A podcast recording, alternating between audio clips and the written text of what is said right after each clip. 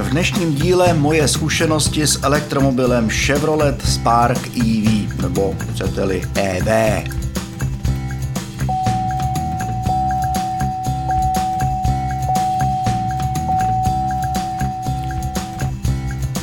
To, co jste teď slyšeli, tak to byl charakteristický úvod Chevroletu Spark E V, když vlastně do něj sednete, sešlápnete brzdový pedál a zmáčknete tlačítko Start, Stop.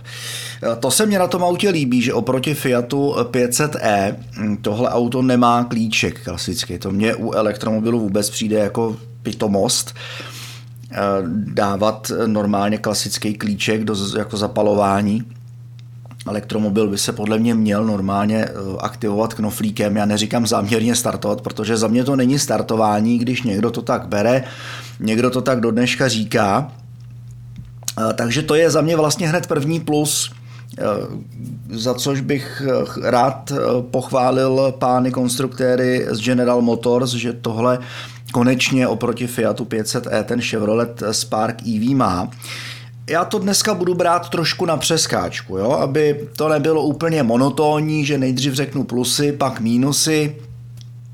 Tak to budeme brát tak, že mínusy, plusy, tak nějak to prostě prolneme.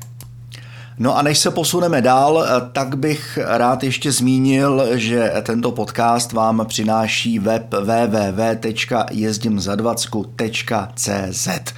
Stačí se podívat na stránky, za chvíli budou nový, už je všechno skoro hotový a stačí se tam vlastně projet tu nabídku elektromobilů serveru jezdimzadvacku tečka c z a případně se ozvat. Můžete si elektromobil i vyzkoušet. Tolik partnerství, které mám s firmou jezdimzadvacku tečka c z. No a teď pojďme K, vlastně k mínusu Chevroletu Spark E V, protože já to pořád vnímám, vzhledem k tomu, že to je malobaterka, jak tomu říkám, tak to vnímám tak, že to není úplně jako pro mě, jako pro běžného uživatele úplně fajn ten dojezd. Hele, ve městě včerej odhad sto padesát po městě, město a nějaké jako okruhy. Mimo město, a to je moje vlastní zkušenost, a tím mě Spark hodně mile překvapil, sto dvacet kilometrů na jedno nabití. Je teda fakt, že to bylo opravdu ze sto procent na nějaký asi tři, odhadem, no zbývaly mi tam asi čtyři kilometry dojezd, jo, takže ono to neukazuje procenta baterky to auto, ale ukazuje vám to dojezd, ten nejvyšší možný, když budete mít lehkou nohu, pak ten průměrnej a ten a nejnižší, když fakt s tím pojedete jako s klasickým spalovákem, to znamená styl plyn na podlahu, humped na brzdu u semaforu a podobně. Takže jako v tom případě s tím najedete jenom tu spodní hranici, možná ještě míň. Zase na druhou stranu, když to srovnám s Fiatem s pětistovkou, tak za mě se tomu Chevroletu, co se z toho dojezdu týče, dá věřit. Opravdu, že jo. Je to hodně fajn. Co jsem tak vypozoroval, tak ten Chevrolet tu spotřebu, ten průměrný dojezd, kalkuluje z nějakého jako dlouhodobějšího hlediska podle toho, jakou máte dlouhodobější spotřebu. Já mám teď pro zajímavost na testování auto, který má najetý lehce přes třináct tisíc kilometrů. Je krásnej, úplně úžasnej. Jak je vidět, že ještě není úplně vyrajtovaný to autíčko, tak skvěle rekuperuje oproti tomu černému, kterýho jsem bohužel rozflákal před necelým měsícem na totálku, tak skvěle rekuperuje. A já jsem s ním teďka ujel přes dvacet kilometrů na nějakých deset procent baterky, což mě přijde hodně fajn. Takže u toho Chevroleta se tomu dojezdu fakt za mě dá věřit. Čemu se úplně věřit nedá, tak to je nabíjení. Myslím tím to ACčko, pomalý nabíjení, protože tam jsou velké rezervy, podle mě. Tak jak já to vnímám, jak jsem to měl u toho černýho, nevím, jak to bude teď s tímhle, ale ten černej Spark, ten mi běžně ukazoval dobu nabíjení od čtyř do nějakých šesti, šesti a půl hodiny. A bylo úplně jedno, jestli jsem ho dával nabít se čtyřiceti nebo z dvacet procent baterky. Vždycky ukázal zhruba podobnou hodnotu.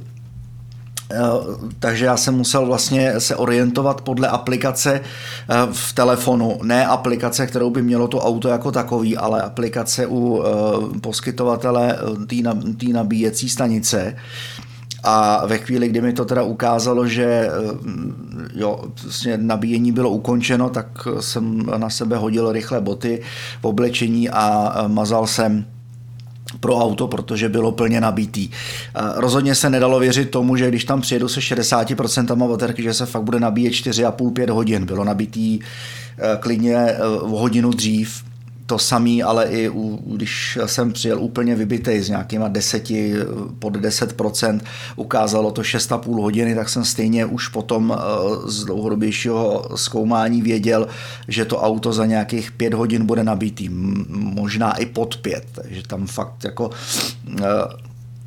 Pardon, má člověk čas jednak si udělat svoji práci za tu dobu, když to máte kousek na nabíječku, a druhá, která to musíte opravdu hlídat a koukat pravidelně po nějakých dvou, třech hodinách na tu aplikaci, jestli už náhodou si toto auto nerozmyslelo a není plně nabitý.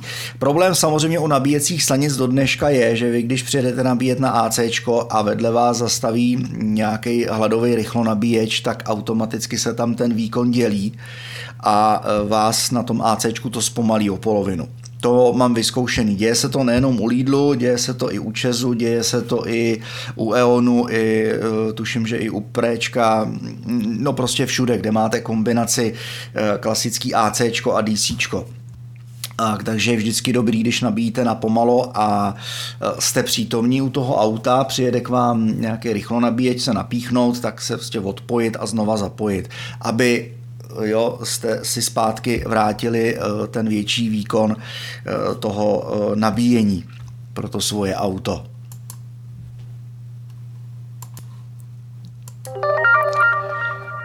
Co mě na tom Chevroletu dál neskutečně baví, tak to je režim rekuperace. To je opravdu hrozně fajn, jednak je tam vlastně na té řadící páce mod L, to znamená zvýšená rekuperace. Já tomu za sebe říkám motorová brzda, protože ta rekuperace je tak mocná, že to auto plynule zastaví na nějakých pět kilometrů v hodině jako rychlost. To zbrzdí to auto, takže už pak jenom lehoučce došlápnete brzdu a auto úplně zastavíte. Je to fajn, když opravdu předvídáte, máte přehled před sebou, nehrnete to na plný plyn a fakt si necháváte rozestup za autama, který vás případně předjedou, a že jich je, tak pak opravdu můžete hodně nabrat i díky tomu modu L, který tam normálně můžete dávat za jízdy, i když by se to nemělo, pravda, ten mod L, jo, ale zase já jsem zjistil, že to L-ko má zase ruku v ruce s tím zvýšenou spotřebu, protože je tam potřeba vyvinout, nevím, jestli to je jenom nějaký jako subjektivní dojem, ale za mě asi jo, no, je tam je potřeba vyvinout nějakou asi větší sílu toho auta na to, aby se rozjelo, víc energie, ale jako co se té rekuperace týče, když tam opravdu to L-ko sem tam při dobržďování před křižovatkou dáte, vidíte, že máte nějakých sto metrů, že vám tam skočila červená, před váma nikdo, tak z nějakých šedesáti sedmdesáti, který jedete, příž přijíždíte třeba do města na první křižovatku, tak tam loupnete to L-ko a to autíčko si krásně dobrzdí, narekuperuje vám tu energii. Ani tam to L-ko nemusíte dávat, ono vůbec třeba tenhle ten Spark, který ho mám teď, tak opravdu rekuperuje úplně úžasně. Já jsem na to koukal jak z jara, fakt jsem na to nebyl u toho černýho zvyklej, takže jo, ta rekuperace je tam fajn, mně se to líbí. I ten mod L je tam super oproti Fiatu pětistovce, který to vlastně neměl a rekuperoval si podle svýho, a ta rekuperace, no, moc se tam nedalo počítat s tím, že by vám e, nějakou energii vrátil. Tenhle Spark to umí. Já třeba dokážu, když e, že pracuju zhruba na konci města a musím celé to město přejet z větší části, abych se dostal na výpadovku na Hradec, a tou jízdou po tom městě, ve kterým pracuju, tak si dokážu v tom spárkovi narekuperovat tolik energie, že mi to potom na rychlodráze vystačí na Hradubický na nějakých sedm osm kilometrů jízdy. Jo, že si fakt si ukrajuje ten Chevy, to tam vidíte z té narekuperované energie, on si prostě odečítá a vám vlastně z té baterky neuskočí vůbec nic, až po těch sedmi kilometrech tak teprve třeba ubyde jo, jedna čárka, ale jako fakt je to hrozně fajn, ta rekuperace, mně se to u toho spárka líbí a je tam možnost, že když se naučíte mít lehkou nohu, že s tím spárkem opravdu třeba po tom městě ujedete i víc než těch sto padesát kilometrů. Ale záleží to na tom, jak se samozřejmě s tím autem naučíte jezdit. Co dál mě na spárkovi baví? Tak je sportovní mod, tlačítko, který musíte si na něj zvyknout, no, kde ho máte. Ono nemá klasickou ruční brzdu, takže se vám lehce nahmatá v tom středovém panelu a když si dáte vlastně ruku na tu loketní opěrku, kterou má jenom sedadlo řidiče, tak můžete být připravený loupnout tam ten sportovní mod, šlápnete vlastně na ten plynový pedál a to auto fakt vystřelí. Takže když potřebujete, ono to není ani potřeba vzhledem k tomu výkonu, který to auto má, těch sto deset kilowattů, tak ten sportovní mod je to spíš ve chvíli, kdy si fakt chcete užít tu srandovní jako zábavnou jízdu, ale já toho využívám, když najíždím třeba na dálnici nebo na rychlostní silnici a vidím v zrcátku, že se ke mně blíží auto a jo, tak, že abych nemusel brzdit, tak tam prostě loupnete sportovní mod, šlápnete na plyn a to auto fakt vystřelí a vy tam během chvilečky z nějakých čtyřiceti, kterýma se ploužíte do té zatáčky, do toho nájezdu, tak tam rázem během chvilky máte třeba osmdesát devadesát a před tím autem si vytvoříte dostatečný náskok. Fakt mě ten sportovní mod baví.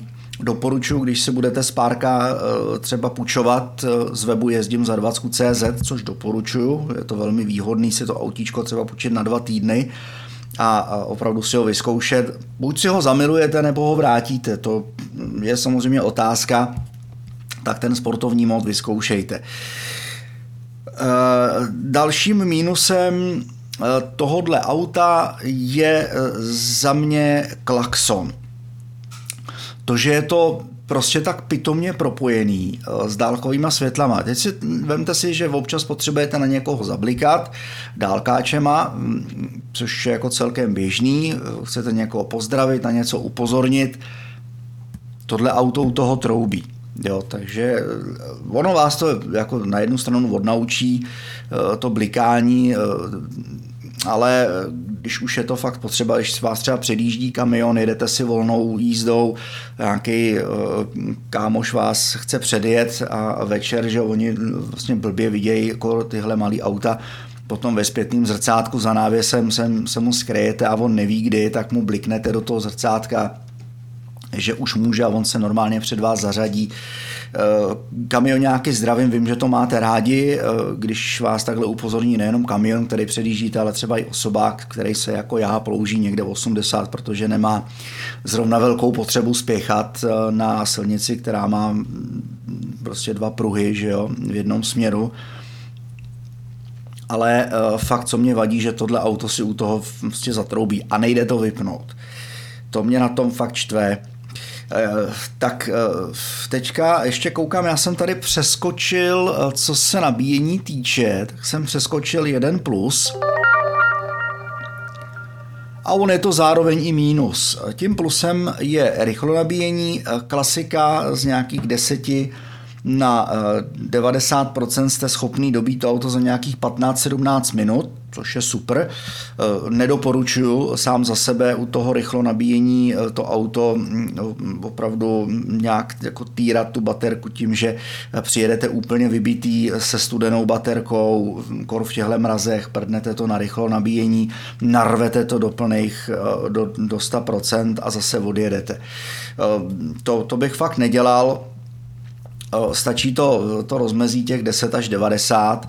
Já to občas dělám teda, že dobiju na devadesát pět, ale to, jako přijde mi to celkem zbytečný těch pět procent. Spíše to jenom pro ten klid, pro ten pocit, že se vám u těch devadesát pět procent nabití už ukáže na tom ukazateli v té kapličce, že máte tu baterku nabitou naplno, že jo. Zase na druhou stranu mám vypozorováno, že tím rychlo nabíjením to auto spotřebuje míň energie a je, je tam teda menší ztrátovost, ale zároveň té kapacity mně přijde, že té energie v té baterce je prostě míň, že rychlejc ta, rychlejc ta spotřeba jo, roste, rychlejc klesá ta kapacita baterie u toho rychlo nabíjení. Takže spíš doporučím, jestli máte domácí nabíječku nebo si někde necháte za deset, za dvanáct tisíc v garáži zřídit wallbox, je to úplně ideální. Je tam teda to pomalý nabíjení, je přes menekésku, jednofázově to rychlo nabíjení a to je ten mínus, o kterým bych se chtěl zmínit, že, ale ono se to asi úplně jako mínus brát nedá, že to je Amerika, takže je tam koncovka C C S jedna a pro to rychlo nabíjení potřebujete stejně tak jako pro ACčko redukci. Na ACčko tady potřebujete redukci, říká se tomu Yazaki, z Yazakiny na menekés. Uh, buď to jenom takový ten, tomu říkáme Lidl klacek, takový ten krátký banánek, že jo, který stojí asi dvojku na AliExpressu, ani ne, ty jsem ho dělal asi za patnáct set, dokonce už dělají uh, přímo takový špalík, že, k tomu nemá, že to nemá kabel, ten se dá pořídit ještě levnějc, přijde mi to lepší, praktičtější, že se vám to jo, nikde neválí žádnej kus drátu, anebo klasický kabel menekés Yazaki. Když chcete nabíjet na rychlo nabíječce, tak potřebujete redukci z C C S jedna na C C S dva, která se dá na AliExpressu taky sehná někde kolem devět tisíc, což mi nepřijde tak hrozný. Už jsem taky viděl, že jsou už jako k dispozici taky takový jako špalky bez kabelu, což je levnější, to asi vyjde na nějakou, nějakých šest a půl sedm jsem to viděl v akci na Alíku. Ale nevím, no, co jsem koukal, tak mě to spíš přijde, že to je nějaká propojka, že to jsou dvě samice. Jo, že tam, že to není samec samice, ale jo, co potřebujete, ale že to jsou dvě samice, jako nějaká propojka, nevím. Muselo by se to vyzkoušet, obětovat ty peníze, aby jste to viděli naživo a nejenom na té fotce, která může od těch Číňanů jako všelijak různě zkreslovat. Další plusy, že to je svižný zábavný autíčko, o tom už jsem tady mluvil, tak jako v rychlosti a můžu to fakt potvrdit. Já se, jsem si tu zábavu s tím černým spárkem užíval hlavně na těch vesnických silničkách mezi vesnicema, kde když prostě fakt chcete, tak mu šlápnete na krk, to auto jede, pak mu uberete před vesnicí, že jo, sundáte nohu z plynu, ono si dorekuperuje, dobrzdí, když ten tempomat mě u tohohle hrozně baví, že opravdu e, nemusíte, on vám zůstane zaktivovaný. Já když ho teďka e, jsem ho zapnul, tak on se nevypne. Co třeba Fiat pětistovka i Ford Focus, když vlastně vypnete auto a znova zapnete, tak musíte znova aktivovat tempomat, což u tohohle spárka není potřeba. Ten Spark si to umí uchovat v paměti, že jste ten tempomat používali a automaticky ho máte aktivní, jenom je samozřejmě potřeba potom, a já myslím dokonce, nerad bych kecal, ale mám takový pocit, že dokonce i když já mám tempomat nastavený většinou na padesátku na vesnici, abych nemusel mít nohu na plynu, protože mě to nebaví udržovat tu padesátku hlídací nohou, tak to nechávám na tom autě, ono plus minus dva kilometry v hodině si tu padesátku drží. A já mám takový pocit, že on si zapamatuje i tu právě poslední nastavenou rychlost. Takže za mě tím pádem tempomat hrozně fajn.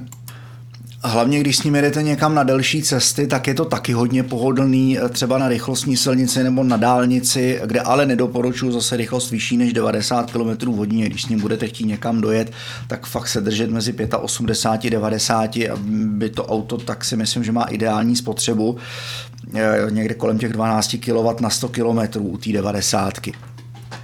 Jinak to pak samozřejmě úměrně stoupá.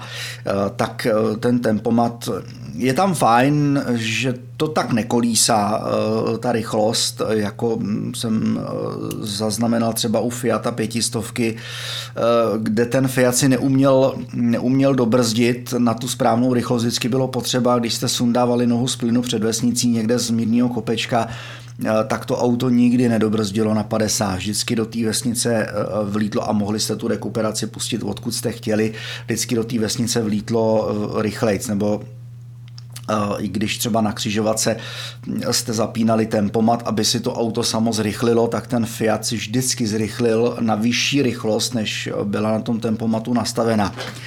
To nemá ten Spark, ten, tenhle ten Sparky to má v pohodě, že ten opravdu tam jako plus minus ty dva kilometry v hodině, že když tam máte nastavenou padesátku, tak on si zrychlí na těch padesát jedna třeba, ale pak si to dorovná. Fiat to neuměl, Fiat fakt tam jako skočila padesát čtyři a museli jste si mínusem tu rychlost stáhnout zpátky na tu, na tu padesátikilometrovou hodnotu. Sparky si to dorovná, on třeba vystartuje na těch padesát, na padesát dva, ale vrátí se pomalu zpátky na tu rychlost, kterou na tom tempomatu má nastavenou. Co se mně líbí, že když zapnu vlastně tempomat a dám mod L, tak z nějakého prudčího kopce je to auto schopný narekuperovat opravdu hodně energie a v té vesnici opravdu na tu padesátku, když si jdete z toho prudkého kopce, tak je schopný si tu padesátku držet i míň. Jo, já třeba s, s, do, do serpentín to využívám, že v těch prudkých zatáčkách nemá cenu to nějak jako hrotit, rvát to po dvou kolech, takže tam v klidu těch čtyřicet pět, čtyřicet do těch prudčích zatáček, do těch serpentín, on si rekuperuje z toho kopečka dolů. Možná víte vy, kdo máte vyježděný východní střední Čechy, takže mluvím třeba o Semtěžském kopci nad Semtěší anebo o serpentínách nad a pod Podořanama. Tam je to úplně super, tohleto využití, takže to je úplně, to mně přijde jako hodně fajn, to autíčko je fakt svížný a, a zábavný, užijete si s ním tu zábavu, jestli se chcete vyblbnout, já vždycky doporučuji, vemte ho někam na nějaký letiště, na nějakou jako letištní plochu, jo, kde si s tím fakt můžete zarajtovat, a abyste s tím neotravovali zbytečně lidi v, v provozu, ty, co jezdí normálně. A dalším plusem, a to už bude poslední plus, který bych zmínil, protože to tady vidím, tak dalším plusem je klimatizace a topení, tak jak já to vnímám. Když ji samozřejmě umíte používat, tu klimatizaci. Říká se, že když chcete s elektromobilem dojet daleko, tak se nevyplatí tu klimatizaci používat ani v létě, ani v zimě. To za mě platilo u toho Fiata, u pětistovky, i když u něj mi zase v létě nepřišlo to používání klimatizace tak strašný. Já jsem v létě tu klimatizaci měl nastavenou na, na dvacet čtyři a v zimě topení na devatenáct, ale to topení to prostě strašně žralo. V létě se to dalo, u toho Sparka to samý, u toho Sparka tam jsem dokonce měl v létě tu klimu nastavenou na dvacet dva stupňů, A, ale zase je potřeba dávat jenom jako, aby fakt vám to ševelilo pomalu, pozvolna, aby jo, vám nehučely ty ventilátory na plný kule, protože pak samozřejmě ta spotřeba, spotřeba roste. Když to máte fakt na ten první, druhý stupeň, tak se s tím autem opravdu jezdit dá. Teďka v zimě mám tam nastavených devatenáct stupňů, zase nastavený hlavně ofuk na sklo, protože to auto, každý elektromobil se hrozně zamlžuje a přitápíte si vlastně sedačkou, což je úplně fajn, tu se, to, ta sedačka topí opravdu dost na to, aby jste se zahřáli, i když budete mít nastavený to topení na devatenáct stupňů a jenom tak, jako aby vám to opravdu v tom autě ševelilo, jo, aby vám to tam udržovalo nějakou konstantní teplotu, aby jste nemrzli. Tak potom se s tím autem dá úplně normálně fungovat. Jo. Není to o tom, jak jste zvyklí většinou ze spalováku, že tam vohulíte topení na plný kule. To, já se tomu hrozně směju, když to vidím, rodinka jede ve spalováku, zamlžený okýnka, všichni tam utemlený, v kuli, kulichy, šály, rukavice, že jo, zapnutý bundy až ke krku, zapocený, zadejchaný a jo, prostě jedou. Já si říkám, to je tohle. Já vlastně za ty víc než tři roky, co jezdím elektromobilem, tak neznám. Samozřejmě v zimním Budně tam jsem a to je taky důvod, proč není potřeba úplně topit třeba na dvacet pět, přetápět to auto, že vám těch devatenáct až osmnáct stupňů v té zimě bohatě stačí, když si přitopíte sedačku, že si třeba jenom sundáte kulich a rukavice. Mínusem je, to bych chtěl zmínit, že to nemá to auto vyhřívaný volant. No, to je jako velká prekérka, že vám ty ruce od toho volantu mrznou, ale zase, hele, za ty prachy nemůžete chtít zlatý důl, že jo, to jako zase ruku na srdce za ty peníze, za který to auto je dneska k dostání, když se podíváte třeba na americký servery, za kolik ho v Americe koupíte, tak jako, jo, fakt nemůžete po tom autě chtít, aby to mělo takovou výbavu, jako má třeba Bolt nebo Tesla. Ale zase na rovinu ty peníze berte ty, na těch amerických serverech opravdu jenom jako obrazně. Je tam potřeba ještě k tomu přičíst spoustu poplatků okolo a to auto se stejně tady v Čechách potom, co se dovozu týče, vyšplhá hodně přes tři sta tisíc, i když ho tam seženete na naše za nějakých, já nevím, sto padesát, sto osmdesát, jo, po dvě stě. Tak jsem to tak propočítával a ono to tak jako vychází. Ale o tom by vám víc řekl pan Valášek z webu jezdím za dvacku tečka cé zet. Klidně mu napište e-mail, myslím si, že vám na to velmi rád odpoví. Dalším mínusem, a tím bych to asi dneska uzavřel, dalším mínusem spárka je, že se zamyká sám. Když máte u sebe klíček, tak ne. Ve chvíli, kdy ten klíček necháte v autě, když ho nepotřebujete, tak ono stačí ho mít někde v kapse, je to v pohodě. Potřebujete ho jenom, odemčení na, jenom na odemčení a zamknutí auta, ale když třeba jako já ho máte ve svazku a ten svazek si odložíte do postranní kapsy ve dveřích, z toho auta vylezete, zapomenete na to a ty dveře zavřete, tak to auto je schopné se samo zamknout. Je to nějaký jako bezpečnostní prvek, ono vás upozorní tím, že dvakrát zatroubí, hele, na něco zapomněl, a když na to nezareagujete do určité doby, tak se prostě zamkne a máte po ptákách. Buď musíte jít pro náhradní klíč, no a nebo samozřejmě volat v někoho, ideálně asi hasiče, aby vám to auto přijeli odemknout. Zaplať pánbu se mi to nestalo, vždycky jsem stačil zareagovat, když se mi tohle stalo, že třeba vítr mi ty dveře zabouchnul, jak to auto automaticky zatroubí, upozorní vás, rychle odevřete klíče, vyndáte, strčíte si je do kapsy a uf, setřete pod z čela a řeknete si, to bylo ofous. Ale fakt ve chvíli, kdy nezareagujete do, já myslím, že tam je asi půl minuta, možná minuta, tak to auto se zamkne a máte po ptákách, že jo. Na druhou stranu se mi samozřejmě líbí u toho bezklíčkového systému, že když to auto necháte zaktivovaný a z toho auta vylezete, zabouchnete dveře, máte klíček v kapse, takže vám s ním nikdo jiný neodjede. To, to ani náhodou. To auto sice aktivní je, ale prostě nedovolí to tomu dotyčnímu zařadit pojezd dopředu, dozadu, aby s tím mohl odfrčet. Vždycky je tam potřeba, aby ten klíček byl v té kabině přítomen.